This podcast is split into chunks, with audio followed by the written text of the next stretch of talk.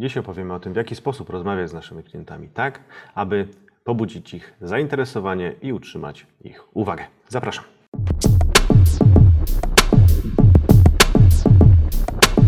Dzień dobry, dzień dobry. Witamy Was dzisiaj razem z Robertem w odcinku dotyczącym historii. A dlaczego historii? Otóż y, między innymi dlatego, że jest to kolejny logiczny element, który składa nam się w całość, bo wiemy już z kim mamy gadać, wiemy nawet o czym mamy gadać, ale dzisiaj dowiemy się jak to sensownie robić, bo historie nasi mili pobudzają wyobraźnię odbiorcy, pozwalają temu odbiorcy zidentyfikować się z tym, o czym opowiadamy, opowiadamy i jakoś odnaleźć się w tej sytuacji. Mało tego, to będzie lekki spoiler, ale nie do końca, bo mm, zdradził mi Robert w kuluarach, że niejaki Mike Bosworth, którego możecie już e, z tych naszych odcinków trochę kojarzyć, twierdzi, że nie ma według niego silniejszego bodźca zakupowego niż, niż parę rzeczy, o których Robert nam dzisiaj opowie. Robercie, dzień dobry. Dzień dobry, cześć Tomek, witam Was wszystkich w kolejnym odcinku. Tak jest. Jeszcze zanim zaczniesz opowiadać, bo wciąż o tym zapominamy, słuchajcie, już na samym starcie, zwracamy się do Was z ogromną prośbą o lajki, o komentarze, o udostępnienia i o tym, żebyście pamiętali o hashtagu, który brzmi przestań wreszcie sprzedawać. Z polskimi literami oczywiście. Tak jest. Jak to jest z tym Majkiem? Jak to jest z tym Majkiem? Jak, to jest, to z jest? literami? Ja powiem Wam, że zacznę, znaczy powiem Ci Tomek, zacznę jeszcze od czegoś wcześniej. Kurczę. Zanim dojdę do tego, co powiedział mój guru, bo to na pewno do tego dojdziemy. No. Natomiast zacząłbym w ogóle od tego, że te historie w sprzedaży, mm, no to już są przedmiotem nawet badań, tak zwanych neuronauk. O proszę. I tutaj podzielę się z Wami taką, e, zanim dojdziemy do, do konkretów, e, jak tą historię wykorzystać, jak ją zbudować i, i e, nawiązanie do tego, co powiedziałeś odnośnie Majka, to, to najpierw zacznę od tego, jak sam byłem świadkiem takiego wystąpienia kiedyś na jednym z eventów, gdzie występował pan doktor nauk medycznych, nie pamiętam Mhm. teraz nazwiska, to był człowiek ze Szwajcarii bodajże, i on opowiadał o tym, jak e, neuronauki są wykorzystywane dzisiaj w biznesie. No bo to, że neuronauki są ogólnie wykorzystywane, żeby badać nasz mózg, no to wiadomo nie od dziś. Natomiast Po to są. od niedawna są wykorzystywane w biznesie, a w szczególności, uwaga, w sprzedaży. Mhm. No i co tam zaobserwowano? Bo to były takie, mm, ja tak naprawdę uwierzyłem w te wszystkie rzeczy, o których my też dzisiaj mówimy, ze względu na kilka rzeczy. Mike jest jedną z tych e, osób, która mnie do tego w jakimś sensie zachęciła. Druga rzecz to są moje doświadczenia i moich klientów, a trzecia rzecz, no mówią o tym nauki. W związku z Mhm. tym mamy już konkrety. A więc e, jeśli chodzi o tę historię, co tam, co tam zostało powiedziane i czym byś się chciał podzielić? E, ogólnie od zarania dziejów ludzie e, są wychowani na tym, że pewne historie, które słyszeli w dzieciństwie albo w młodości, czy w sytuacjach jeszcze, kiedy byli z czymś niedoświadczeni, one uczyły ich tego, e, jak zareagować w świecie na różne rzeczy. Mhm. No nie wiem, dziadek wyszedł z jaskini, e, zapomniał maczugi i nie wrócił. Nie? No to zła historia, ale może być dobra, że poszedł z maczugą i Można wyciągnąć z tego odpowiednie wnioski. Tak jest. W związku z tym te historie, mm, one nas uczą, one dają nam pewien, e, mm, pewne poczucie bezpieczeństwa. I to właśnie zaczęły badać neuronauki. Okazuje się, że w momencie, kiedy człowiek słucha historii, to w jego organizmie wy, wytwarza się pewien hormon. I ten hormon to oksytocyna. Jak przy porodzie. Dokładnie. I teraz wiesz, ciekawe jest jedno, że przy porodzie to niestety, mm, no dzisiaj może to nie, niepopularne, bo może ktoś by się obraził, ale mówiąc tradycyjnie, ten przywilej przy porodzie mają kobiety. Mhm. E, W związku z tym e, faceci jako tako nie mają takiego momentu w życiu, w którym ten, ta oksytocyna by im się mm, jakby wytwarzała w sposób e, bardziej taki e, intensywny niż w zwyczajnym życiu. Prawda? Mhm. No ale okazuje się, że właśnie mm, jednym z elementów albo z jednym ze sposobów na wytworzenie w organizmie ludzkim oksytocyny jest otwarcie się na pewną historię.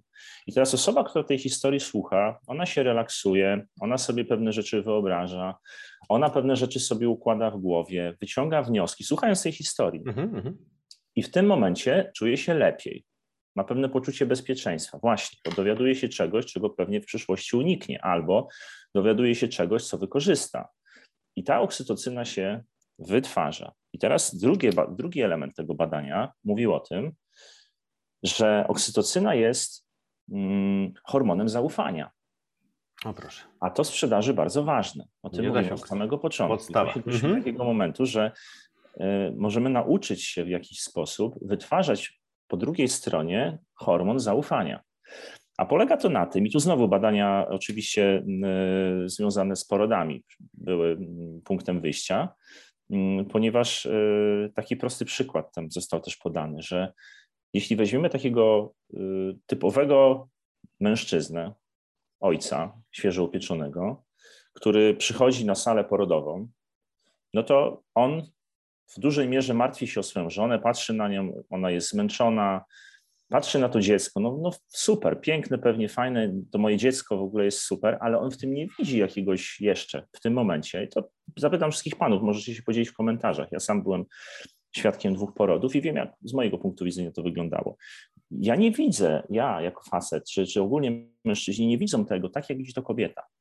A to właśnie dlatego, że ona ma ogromne pokłady oksytocyny w tym czasie w Mhm. swoim organizmie. Ona po prostu jest w tym dziecku zakochana, ona w nim widzi y, ideał, widzi piękno i tak dalej. I potem jak to zbadano, że to ma wpływ? Dlatego, że po, pewnych, po iluś tam dniach ilość tej oksytocyny w organizmie maleje i pojawiają się tak zwane y, baby blue chyba to się nazywa, nie? Tak Czyli takie momenty, Mhm. kiedy, kiedy kobieta zaczyna widzieć rzeczywistość trochę bardziej rzeczywiście.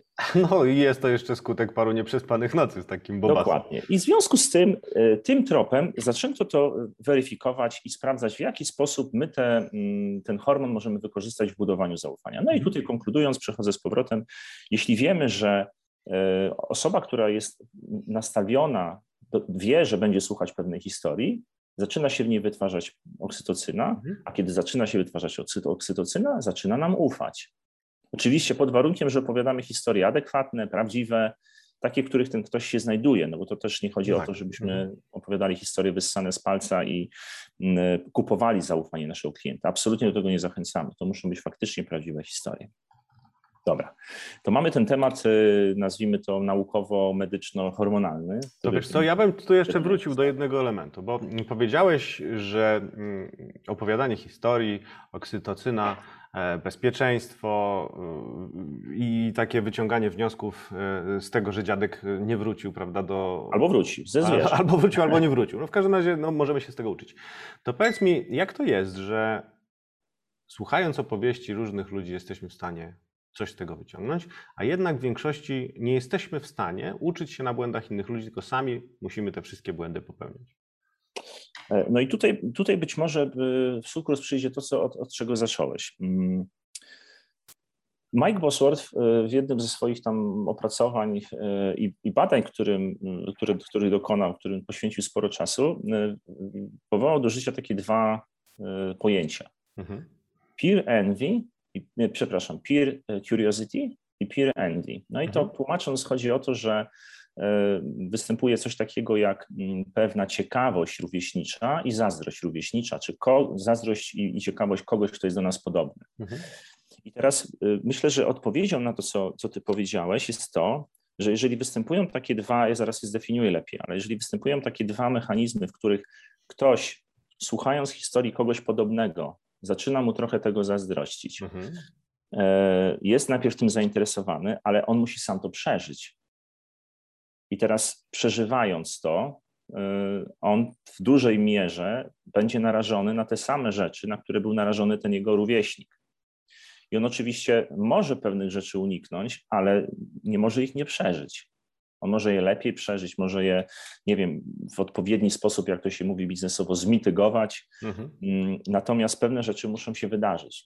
I, I myślę, że to trochę tak jest. A druga pewnie, drugi pewnie element, y, który wpływa na to, co powiedziałeś, jest taki, że jednak nie wszyscy e, decydują się na zmiany.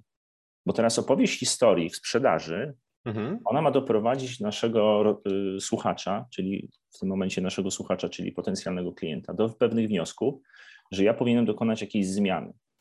I teraz, jeżeli zaufa, że ja jestem w stanie przez tą zmianę przeprowadzić go lepiej, łatwiej, jako przewodnik, no bo y, doszedłem do, do tego pracując z innymi klientami, którzy są do niego podobni, no to jeśli mi zaufa, to będzie miał łatwiej. Jeśli mi nie zaufa, to oczywiście słuchając tej historii może to zrobić sam, ale nie będzie miał tego przewodnika. Mhm. Więc my, myślę, że to są powody. Może tak być. Może tak być. Oczywiście pewnie jest ich dużo więcej, nie badałem tego.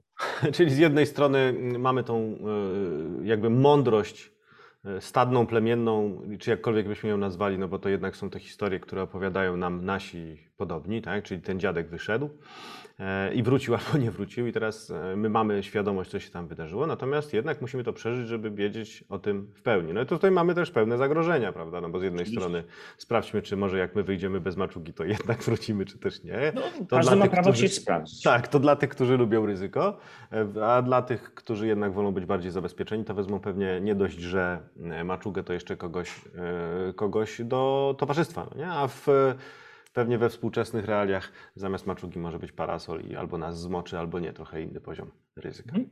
Jasne. No właśnie, i teraz wracając do tego, czy- do czego zacząłeś, e, od czego zacząłeś, czyli mm, te dwa e, elementy, o których już wspomniałem, czyli peer e, Mhm. curiosity i peer envy. Mhm. Historię, którą, którą opowiadamy, opowiadamy właściwie tylko i wyłącznie po to, żeby po pierwsze nie mówić o naszym produkcie, żeby nie mówić o naszej firmie. Pamiętacie o tym, mówiliśmy już na, na kilku wcześniejszych, w kilku wcześniejszych odcinkach, e, w jaki sposób prowadzić spotkania z naszym potencjalnym klientem, żeby nie sprzedawać. Zresztą Sama jest. seria się nazywa Przestań wreszcie sprzedawać. No więc jeżeli wyjmiemy z naszego oręża, czy wyjmiemy z naszego repertuaru opowiadanie o produkcie, opowiadanie o firmie, opowiadanie o tym, jacy jesteśmy, tutaj można byłoby wpipać, ale jak jesteśmy świetni, a za to zastąpimy to opowiedzeniem pewnej historii, na którą klient czeka, bo go o to zapytamy, czy chciałby posłuchać o tym, że na Mhm. przykład miesiąc temu, e, Mike podaje taki fajny przykład, nie? Lecę samolotem i y, obok mnie siedzi osoba, lecimy długo, więc zaczynamy rozmawiać. No i on tam mówi na przykład, że zajmuje się, jestem, e, nie wiem, szefem agencji reklamowej. Mhm. No i a, a Mike mówi w tym momencie tak, o, jesteś szefem agencji reklamowej. Kurczę, ostatnio pracowałem z takim człowiekiem, który, był w, który prowadził podobną firmę do ciebie. I jest chwila pauzy. Widzi się najczęściej zainteresowanie w oczach już tej osoby. Można powiedzieć, chciałbyś posłuchać? Mogę ci opowiedzieć, jak to tam, co tam z nimi robiłem. I ta osoba zaczyna mieć to, ten pierwszy etap, czyli peer curiosity. Zaczyna być ciekawy. No więc my dajemy mu to, czego jest ciekawy. Zaczynamy opowiadać pewną historię. I kiedy on widzi, że my przeprowadziliśmy tego innego szefa agencji reklamowej przez jakąś trudną sytuację i on mógł osiągnąć jakieś pewne rezultaty, on był tym bohaterem historii, nie my, uwaga, to No bardzo ważne, to zaczyna mieć drugi e, z tych zjawisk, nazwijmy to, który się pojawia, czyli peer envy. Zaczyna być trochę tak bardziej już y, może nawet lekko zazdrosny, dlaczego on jeszcze w taki sposób czegoś nie zrobił. O ile oczywiście trafimy na taką sytuację, bo to nie jest tak, że ta historia kreuje rzeczywistość. Ona nie kreuje rzeczywistości, ona pozwala ją odkryć. No i teraz dodatkowo pojawia się oksytocyna, no bo siedzimy obok, rozmawiamy, dyskutujemy sobie już tak bardziej, bym powiedział, y, w takim klimacie absolutnie niebiznesowym. Rozmawiamy po prostu na, na bazie pewnej historii, która się pojawiła. I Mike dowodzi y, poprzez badania różne, które przeprowadził wraz ze swoją żoną, y, która jest y, neuropsychologiem albo neuropsychiatrą, nie pamiętam w tej chwili. Nie, nie pamiętam, jak to było tłumaczone, Jasne. ale jedno z tych dwóch. Prowadzili badania i oni dowodzą, że właśnie nie ma silniejszego bodźca zakupowego niż te dwa, o których tutaj mówiliśmy. One, jeżeli nastąpią po sobie, to są najsilniejszym bodźcem zakupowym dla każdego.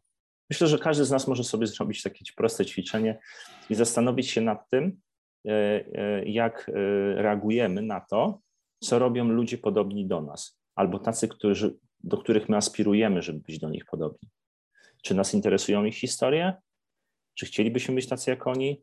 Czy w końcu dokonujemy pewnych zmian, żeby się w tym kierunku zbliżyć?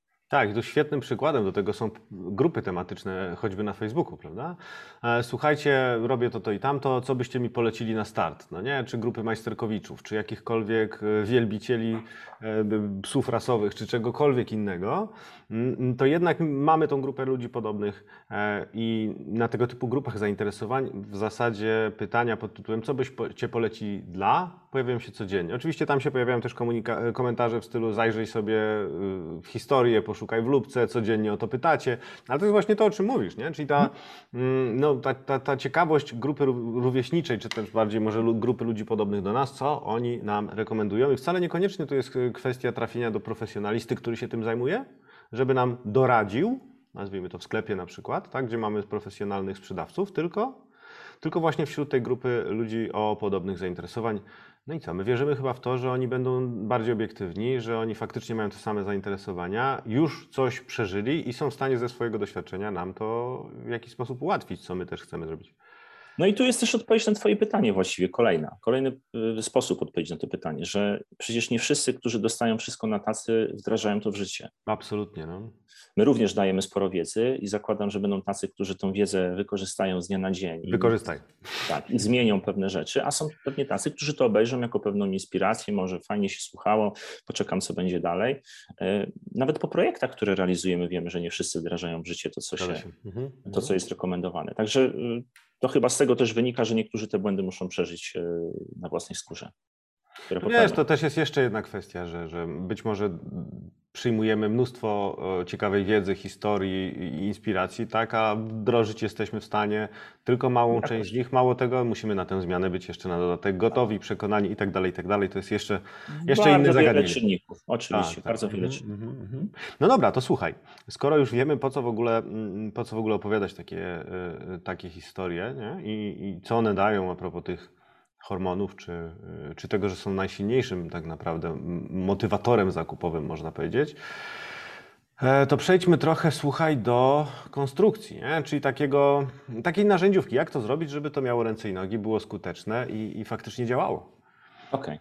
No właśnie i tutaj bym chciał na samym początku odróżnić to, co y, często w firmach nazywane jest case studies mhm. albo referencje, Mhm. Takie referencje, zaraz wytłumaczę o, o jakie referencje mi chodzi, od historii. Bo tak, case studies najczęściej, przynajmniej ja się spotykałem, będąc w świecie i korporacyjnym, i w sumie nie tylko. Case studies najczęściej opisują pewną sytuację, z którą my jako dostawca się spotkaliśmy i jak my tą sytuację rozwiązaliśmy. My. Czyli znowu my bohaterowie.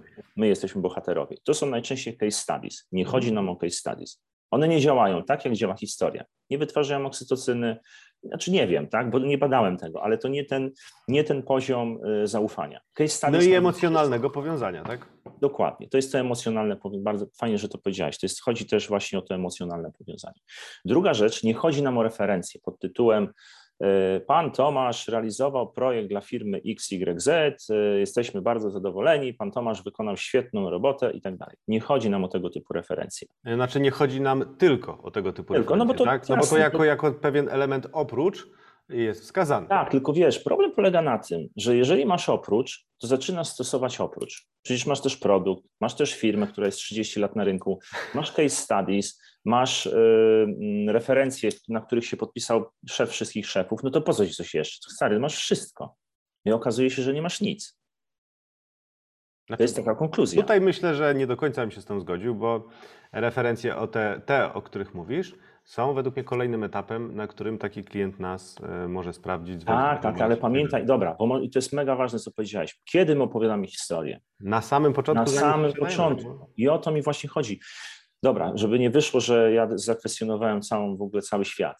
E, to co, to, co wymieniliśmy, case studies, firma, istnienie na rynku, nasza wielkość, nasze możliwości, nasze referencje, to wszystko oczywiście możemy mieć, ale to nie działa tak, jak powinno, jak, tak jak działa to, co teraz, o czym teraz mówimy, w pierwszym kontakcie z klientem. To nie zbuduje więzi emocjonalnej i to nie zbuduje tego zaufania, o które nam chodzi. No i widzisz, Robert, tutaj znowu dochodzimy do rzeczy, która prze, przewija nam się przez, ten, e, przez tę serię już wielokrotnie. Na to jest miejsce w innym, na innym etapie procesu sprzedaży. Tak, oczywiście, to się wszystko przyda, jak najbardziej. Ktoś powie, o dobra, ale teraz jak już Ci zaufałem, to chciałbym po prostu zobaczyć tak naprawdę, wiesz, tak uwiarygodnić jeszcze y, moim ludziom na przykład, żeby mógł ich przekonać. Mhm. Daj tam parę rzeczy, które robiłeś, nie? Jak najbardziej, to się pewnie przyda. Mhm. No dobra, y, ale wracając, bo trochę odbiegliśmy od tematu, może nie od tematu, ale od tego konkretnego wątku, do którego y, mnie zachęciłeś i zaprosiłeś, czyli historia ma pewną konstrukcję. Powiedzieliśmy już sobie, czym ta historia nie jest. Mm, natomiast czym jest, to bym e, zaczął od tego, że każdy z nas, mogę się założyć, mm, wie, jak taką historię opowiedzieć. Każdy z nas. Kto, tą, kto teraz nas słucha, albo kto będzie nas słuchał, jestem o tym przekonany, mógłbym się założyć. Mhm. Skąd ten wniosek? Wniosek stąd, że te historie, o których my teraz mówimy, które są wykorzystywane w sprzedaży, one się absolutnie niczym nie różnią od historii praktycznie każdej hollywoodzkiej produkcji.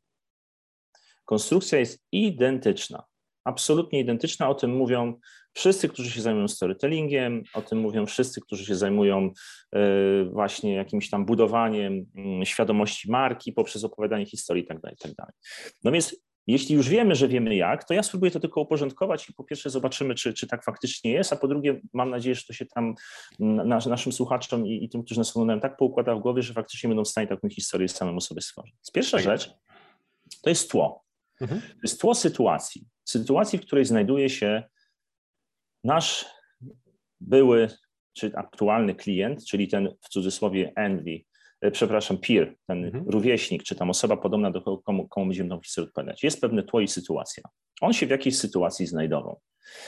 No więc jak się znajdował w jakiejś sytuacji, poznajemy tego bohatera, poznajemy jego wygląd w cudzysłowie, gdzie on przebywa, w jakim świecie, w jakiej sytuacji. Pojawia Określimy pewna... ten świat, tak? Tak, no, właśnie mhm. określamy świat, w którym, w którym on się znajduje.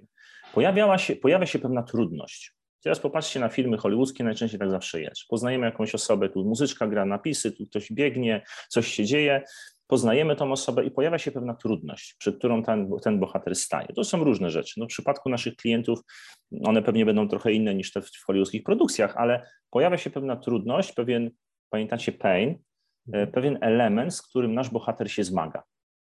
Jakoś tam się zmaga. Lepiej lub gorzej, ale się zmaga. No i Kolejna rzecz, która następuje w historiach, zwróćcie uwagę, e, to jest tak zwany moment przełomowy. Czyli taki moment, w którym nasz bohater e, ma pewne lśnienie, widzi pewną wizję. To znowu wracamy do tego, o czym już kiedyś mówiliśmy. Aha, moment. Aha, moment.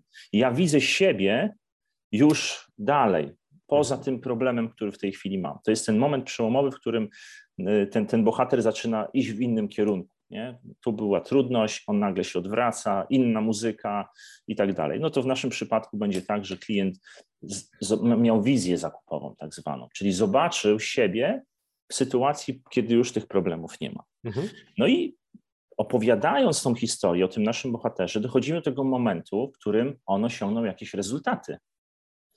No bo jeżeli działał do tej pory w taki sposób, miał taką sytuację, spotykał się z trudnościami, z którymi się zmagał, nagle miał moment przełomowy i zaczął coś robić inaczej, no to w takim stoku postępowania i w takim sposobie działania osiąga pewne rezultaty. Mhm, jasne. Kiedy już je osiągnął ten nasz bohater, został tym bohaterem w swoim domu, to pojawia się jakiś morał. I każda historia kończy się jakimś morałem, jakąś konkluzją, jakimś zwieńczeniem, które nam mówi na przykład o tym, że klient dochodzi do wniosku, całe życie byłem przekonany, że tego się nie da zrobić, a jak zacząłem tą zmianę dokonywać, to się okazało, że to jest takie proste. Oczywiście tych konkluzji i morałów może być, każdy jest inny, ale mhm. chodzi o to, że w tej historii taki morał powinien się pojawić. I teraz, jeżeli wykorzystamy tych pięć elementów, y, budując historię naszych klientów, to zobaczycie, że to nie jest case studies, że to nie jest referencja podpisana przez prezesa, tylko to jest właśnie historia. I tutaj mała jeszcze jedna uwaga mam nadzieję, że to wybrzmiało z tego, co ja mówiłem, to nie jest historia o nas, tylko opowiadamy ją tak, że tym bohaterem jest ten nasz klient aktualny były, czyli w cudzysłowie rówieśnik, ktoś bardzo podobny do tego kogoś, komu tą historię opowiadamy. I tyle. Tak jest. Koniec. Koniec. chodzi. Koniec historii. The end. Tak Koniec historii. Tak. I teraz pytanie, czy to jest rzeczywiście tak, jak mawia dr Wong, simple, not easy, czy w sumie jednak aż tak skomplikowane nie jest? Myślę, że nie jest. No właśnie, każdy z nas, tak jak powiedziałeś na początku, ma gdzieś tę umiejętność y, opowiadania historii wbudowaną, tak. bo, bo na tym, jakby nie patrzeć, ludzkość urosła. E, niektórzy podchodzą do opowiadania historii z dużo większą łatwością niż inni. E, I niewątpliwie w opowiadaniu historii z dużą łatwością pomaga porządny warsztat, czyli między innymi również liczba powtórzeń tego, e, tego, co, tego co robimy. Nie? No i tu jest świetną postacią, która świetnie opowiada historię, jest oczywiście Kamil Kozieł, e, którego nie wiem, czy wszyscy znacie. Jeśli nie, to warto go poszukać w mediach społecznościowych. Kamil umie historię. E, Robercie, myślę sobie tak. Zakończyliśmy ten temat merytoryczny na dzisiaj, bo, bo więcej już o tych historiach opowiadać nie będziemy. Czy masz może jakąś lekturę, którą moglibyśmy polecić naszym widzom, aby tę umiejętność opowiadania historii mogli sobie warsztatowo trochę popracować nad nią? Więc y, ja powiem tak, y, książek i różnych publikacji na temat storytellingu jest pewnie setki, jak nie tysiące. Natomiast ja bym chciał polecić jedną konkretną książkę, która jest mi bliska i która jest też bliska temu całemu, nazwijmy to, podejściu sprzedażowemu, które od lat stosuję. I to jest książka autorstwa Majka Boswortha, oczywiście, jak żeby inaczej, oczywiście. I, i Bena Zoldana, który przez jakiś czas z Majkiem współpracował. I to jest książka pod tytułem Mistrzowie sprzedaży, jak oni to robią. Ona jest wydana w języku polskim. Gdyby ktoś wolał na wakacje zabrać trochę więcej wyzwań, to jest taka sama książka, wcześniejsze nieco wydanie, What Great Salespeople Do E, po angielsku. E, więc e, jedna lub druga, w zależności co kto woli, ale polecam tą książkę, bo ona w fajny sposób opisuje te wszystkie, szerzej opisuje te rzeczy, o których mówiliśmy w dzisiejszym odcinku. Ja jeszcze dorzucę od siebie mm, pozycję, którą napisał Paweł Tkaczyk. Narratologia też bardzo fajnie traktuje storytelling. No dobrze, Nasi drodzy widzowie, słuchacze, zbliżamy się do końca, a jako że zbliżamy się do końca, to oczywiście zapraszamy Was na kolejny odcinek, który jeszcze nie powiemy o czym będzie. Natomiast już teraz możemy powiedzieć, że warto śledzić hashtag. Przestań wreszcie sprzedawać z polskimi znakami. Tak jest. E, warto również zostawiać lajki, komentarze, no i udostępniać nasze treści swoim bliskim, którym być może również one się przydadzą. Bardzo Wam dziękujemy za dzisiejszą uwagę. Robercie, dziękuję Tobie. I jeszcze Dziękuję bardzo. I do zobaczenia przy do kolejnym zobaczenia. odcinku. Cześć. Cześć.